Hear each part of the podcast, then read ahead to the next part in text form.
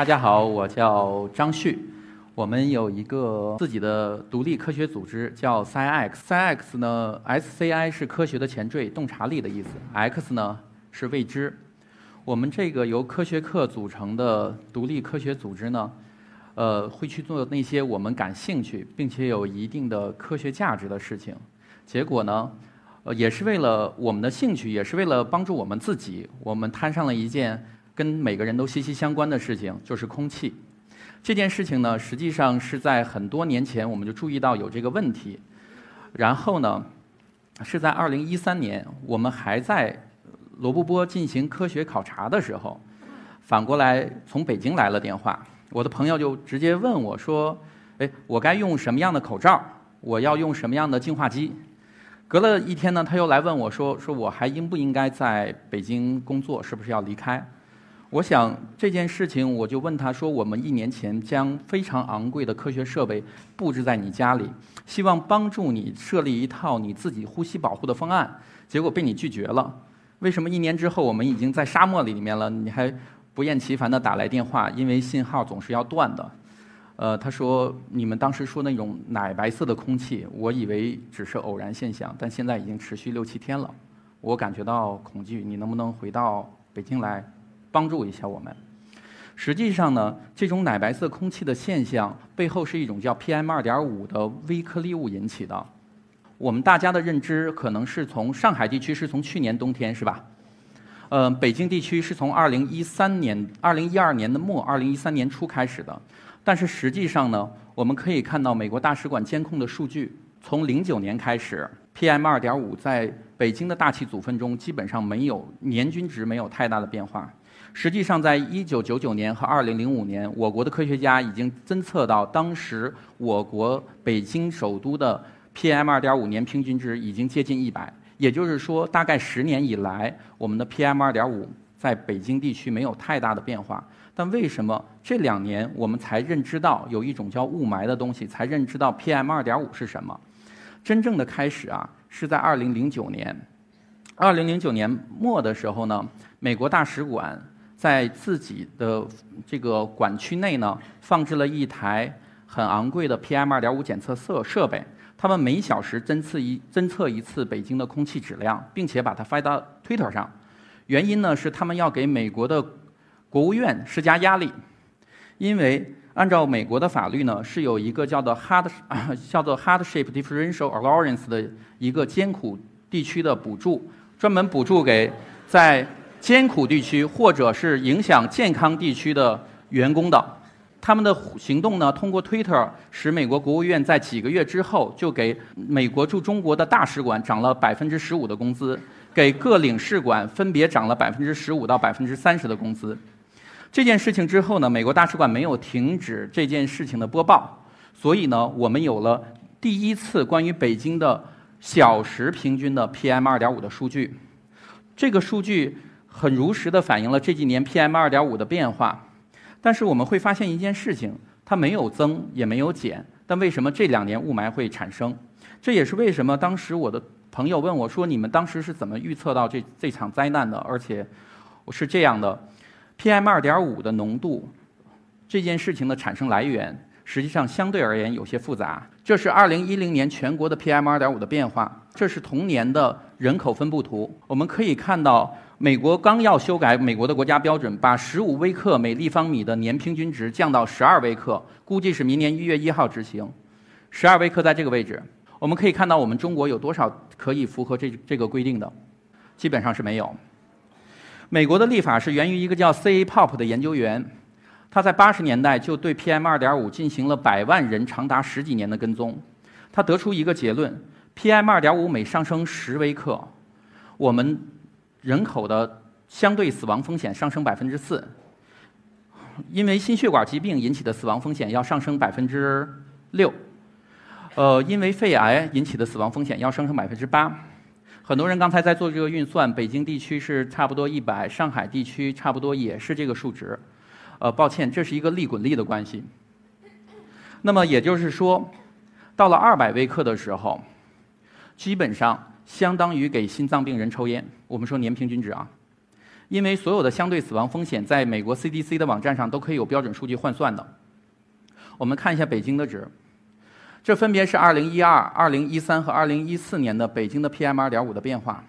大家可以看到，除了13年的一月和14年的二月之外，其他的月份北京的 PM2.5 没有任何的变化。而在2012年，我们对这件事情基本上是不觉知的。这是因为 PM2.5 虽然浓度较高，但是呢，没有给我们引起视觉上的震撼。随着全球气候变暖，我们注意到暖冬现象越来越普遍，而冬季气温较高的时候呢，就容易发生一种特别奇怪的现象，叫逆温。就是在整个城市，冷空气铺在下面，热空气在上面，就会导致整个城市空气不流动。整个城市不流空气不流动的情况下，就会让全部的本地产生的颗粒物一直留在空气中，慢慢的空气就会像果冻化一样凝固，最后形成雾霾。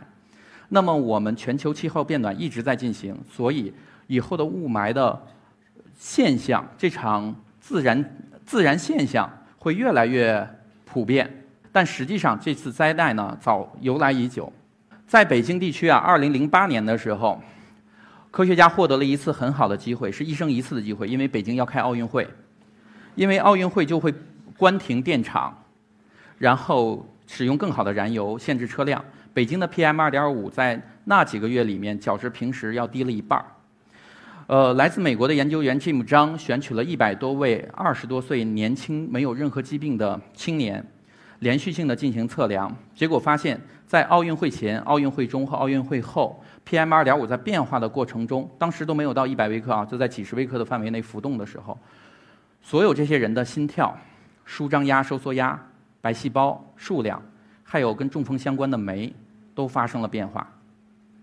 这篇文章最后发在 JAMA 上，是我们第一次把 PM2.5 和我们的微观的身体体征结合在一起。同样，在2009年，黄威研究员研究了上海的空气，发现上海的空气没有没少看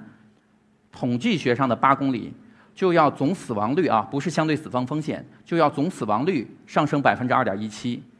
心血管疾病的死亡率上升百分之三点六三。也就是说，我们在上海。大家出去哪天透析度下降了，我们的死亡率就要上升。这是上海的年平均值。除了在一三年的十二月份之外，我们可以看到，在一二、一三、一四的变化都不是特别大。引起我们普普遍的对于雾霾的关注，实际上是因为冬季空气越来越不容易流动引起的。PM 二点五随着这场自然现象引起了我们的人文关注。那么，我们首先要看一下 PM 二点五是怎么通过呼吸道来影响人的。我们在空气中存在的各种污染物，按照粒径分呢，从 TSP 可悬浮颗粒物到 PM 十到 PM 二点五，粒径越来越小。我们发现呢，当我们从鼻腔呼入空气的时候，绝大部分在十到 PM 二点五之间的粒径会被鼻腔吸收，超过鼻腔的更小的粒径呢，鼻腔的吸收能力越来越差，然后肺部的吸收能力也不增强，然后呼吸道的吸收能力还是很弱。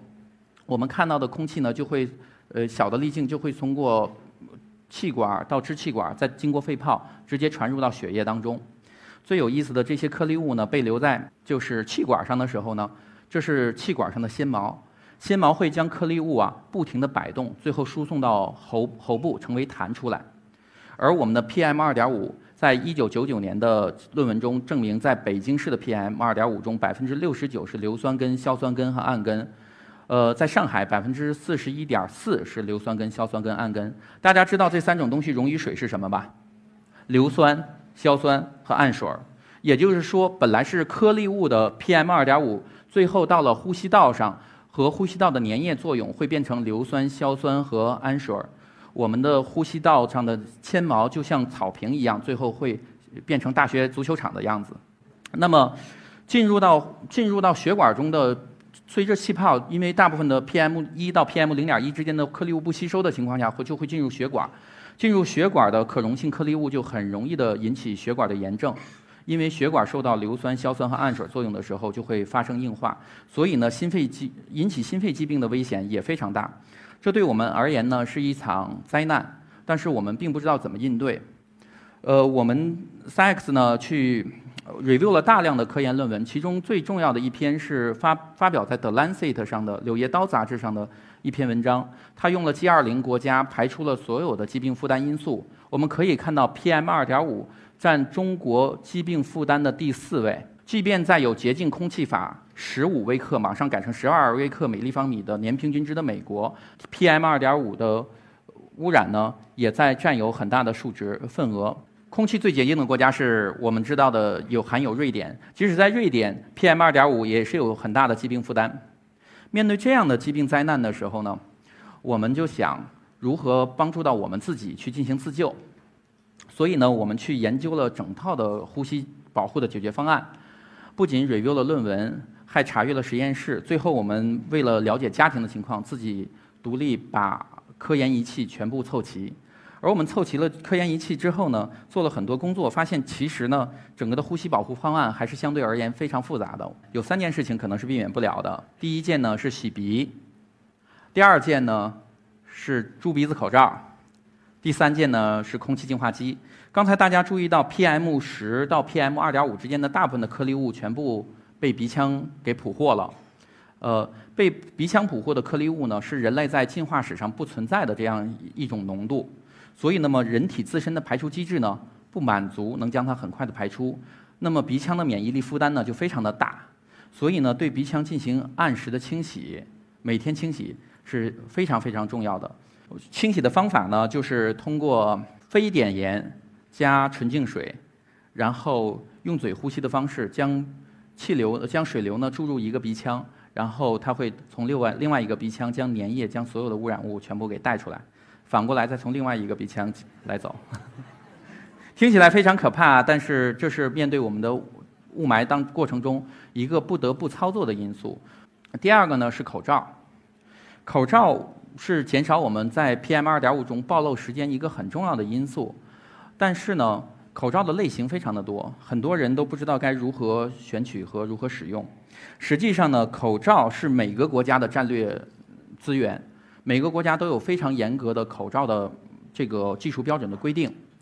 按照中国现有的 PM 二点五的污染，实际上应该选择中国国标 KP 九五和 KN 九五的口罩类型。P 九五口罩呢，不仅可以去除百分之九十五的颗 PM 二点五颗粒物。而且呢，可以去除顺伴随这些颗粒物一起存在的硫酸根、硝酸根、氨根，还有呃二氧化硫和二氧化氮。那么最关键的是，我们也研究了怎么样在室内去使用净化机，因为减少暴露时间是我们解决在这场灾难中保护自己的唯一的方法。人有大概百分之五十的时间会待在室内，至少，起码我们睡觉三分之一的时间是待在室内的。那么，怎么保护室内的洁净空气？空气洁净是非常关键的。而这个这一点呢，其实并不容易做到，因为我们用仪器去查过上百家的家庭，嗯，进行了两年的跟踪，我们发现呢，大部分的空气净化机在室内是不起明显作用的。这件事情我们也非常理解为什么。呃，就比如说在这个环境里面。我们这么多人在呼吸，而通风设备非常的非常的有限，二氧化碳含量会超标。实际上，二氧化碳作为一种主要室内污染物是受到严格限制的。大家可能都有感觉，我们在上学的时候，上课上到后半段都会发困，这是因为整个在学校环境里头的二氧化碳超标引起的。这个在美国有欧盟都有严格的标准，一千二百 ppm 就要强制下课。三千五百 ppm 就要被呃美国的劳工部就可以雇员告雇主，而我们在中国的这个环境里面，因为不大遵守民用建筑的换气率标准，普遍认为家庭密封越严越好，所以就导致呢家庭二氧化碳普遍超标。实际上呢，民用建筑标准要求一小时我们能换零点四次的洁净空气到室内来。好，这是民用建筑标准，但是它的前提假设是室外是洁净的。如果我们真正遵守民用建筑标准的话，所有欧系、美系的净化机是无法在中国起作用的，因为同样在这些国家也有民用建筑标准，甚至有 CDC 美国疾控局的严格的房屋的缝隙的标准。在其他国家，室外空气是洁净的，室内的污染如果不被净化机处理，就会通过另外一个通路处理，就是内外换气。但在中国呢，门窗呢不是一个净化源，而是一个污染源。我们不但要解决室内的甲醛、二氧化碳和颗粒物问题，同时还要不断的解决顺着门窗慢慢渗入的颗粒物问题。那么，就最后的这层问题呢，就变成了一种二氧化碳、甲醛。和 PM 二点五和空气净净化机的相互对抗关系，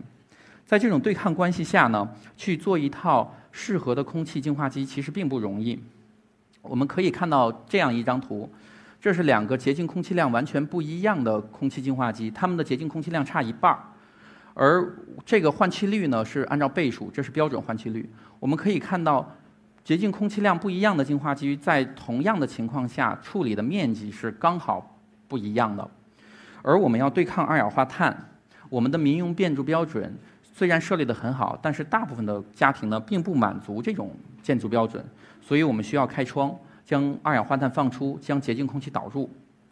被导入的洁净空气呢，如果我们采用一台洁净空气量较小的净化机的话，是无法把它净化，把室内净化干净的。这是因为随净化门窗随将 PM 二点五放进来。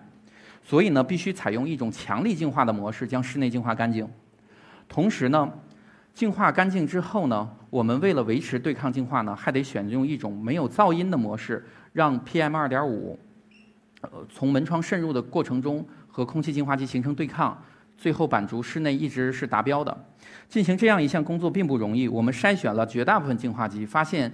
真正起作用的都是那些万元级的净化机。我们本来是想出一套解决方案，包括洗鼻，包括怎么使用口罩，包括我们在什么天气下使用口罩，包括我们怎么用净化机。但是后来发现，在净化这个环节上，这一环断了。最后我们没有办法，只好自己出手，用公共模具的方法将性能提升，不停的提升，然后把它做到可以在中国环境下适应空气。结果我们发现了很多很奇怪的事情，在国外呢。能使用一年甚至两年的滤网，在国内呢，只能有几个月就不能使用了。我们把净化机放到了能有三十多个城市进行测试，结果我们最后列出了一张表，在不同的城市的净化情况是完全不一样的，而且随着家庭吸烟或者家庭炒菜，它也在发生变化。最终呢，我们会发现，要使用一台很好的净化机去净化室内空气呢，它必须有四百五十立方米每小时的洁净空气量。并且能在噪音情无噪音情况下提供二百立方米每小时的洁净空气量，才能保证室内的空气洁净。但同时，大家要注意，把门窗留到足够的缝隙，可以让洁净呃让二氧化碳排出，让甲醛排出。我们可以看到，PM 二点五这个概念并不是指 PM 二点五粒径的颗粒，而是指在 PM 二点五以下的粒径。真正大气层中存在于 PM 二点五粒径的颗粒很少。正因为如此，PM 我们的颗粒物分成一个 PM 十集团、PM 一集团和 PM 零点五集团。在 PM 二点五这儿，正因为所有颗粒物没有，所以很容易的进行切割和区分。所以我们定出了一个 PM 二点五的概念。真正起作用的 PM 二点五概念呢，实际上是指的 PM 零点五和 PM 零零点零五两个集团是起作是最大的颗粒物集团。而恰恰我们的呼吸道是对 PM 人体呢对 PM 零点五的接收能力很差，那我们的 HEPA 接收能力是什么样的呢？HEPA 这个概念最早是一九四零年的时候，因为美国要进行曼哈顿工程，开始造原子弹，所以委托 Mr. Little 造出了用玻璃纤维造出了一套能洁能洁净所有的 PM 零点零一以上的颗粒物，甚至除 HEPA 之外，我们又造出了 UPA，把洁净空气量提到更高。但是这些东西呢是不能用于民用的，因为它的噪音和它的这个压强太呃压差太大，所以呢，只有到我们的塑料出现之后，用塑料纤维去净化。但是我们发现了一个特别可怕的问题：所有的民用净化机都是用塑料纤维，我们叫 PP 熔喷来净化空气的，而且它的净化效率相对而言比较低，所以没有办法又在 PP 熔喷材料上加了静电注集，通过让这些。极细的纤维丝，空气通过的时候，通过静电触及的方法增加捕获效率。那么我们去调研了大部分的材料之后呢，发现了非常可怕的一件事情：大部分的我们的民用的害怕滤纸过滤器，它的静电柱级在半年之内就会慢慢的消残。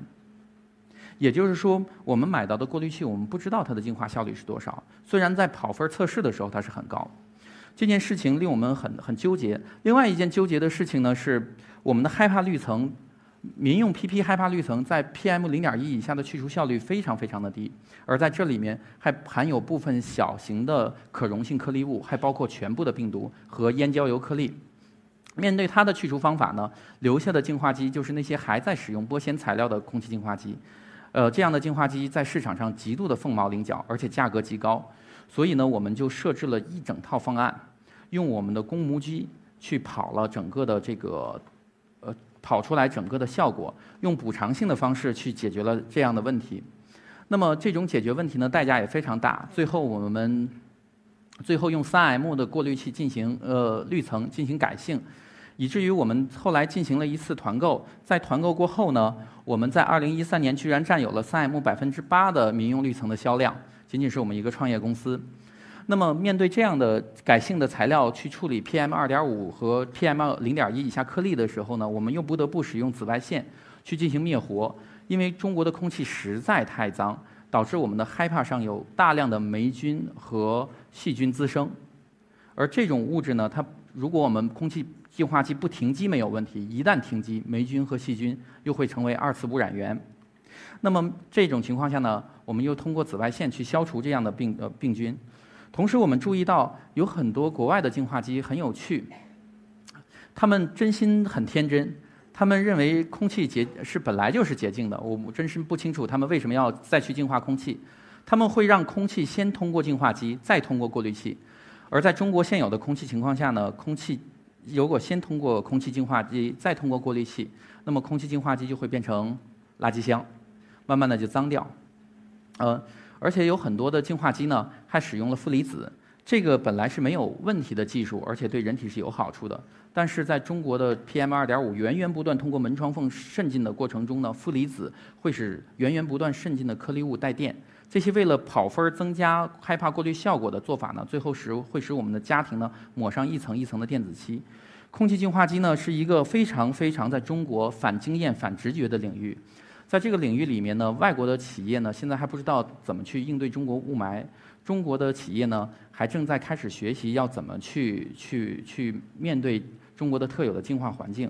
而我们呢不是一个拼外观和功能的白家电企业，也不是靠跑跑分儿。和滤层来拉升指标的这个互联网创业企业，我们是一个想通过科学解决方案，认认真真帮助大家去解决空气问题的一个创业团队。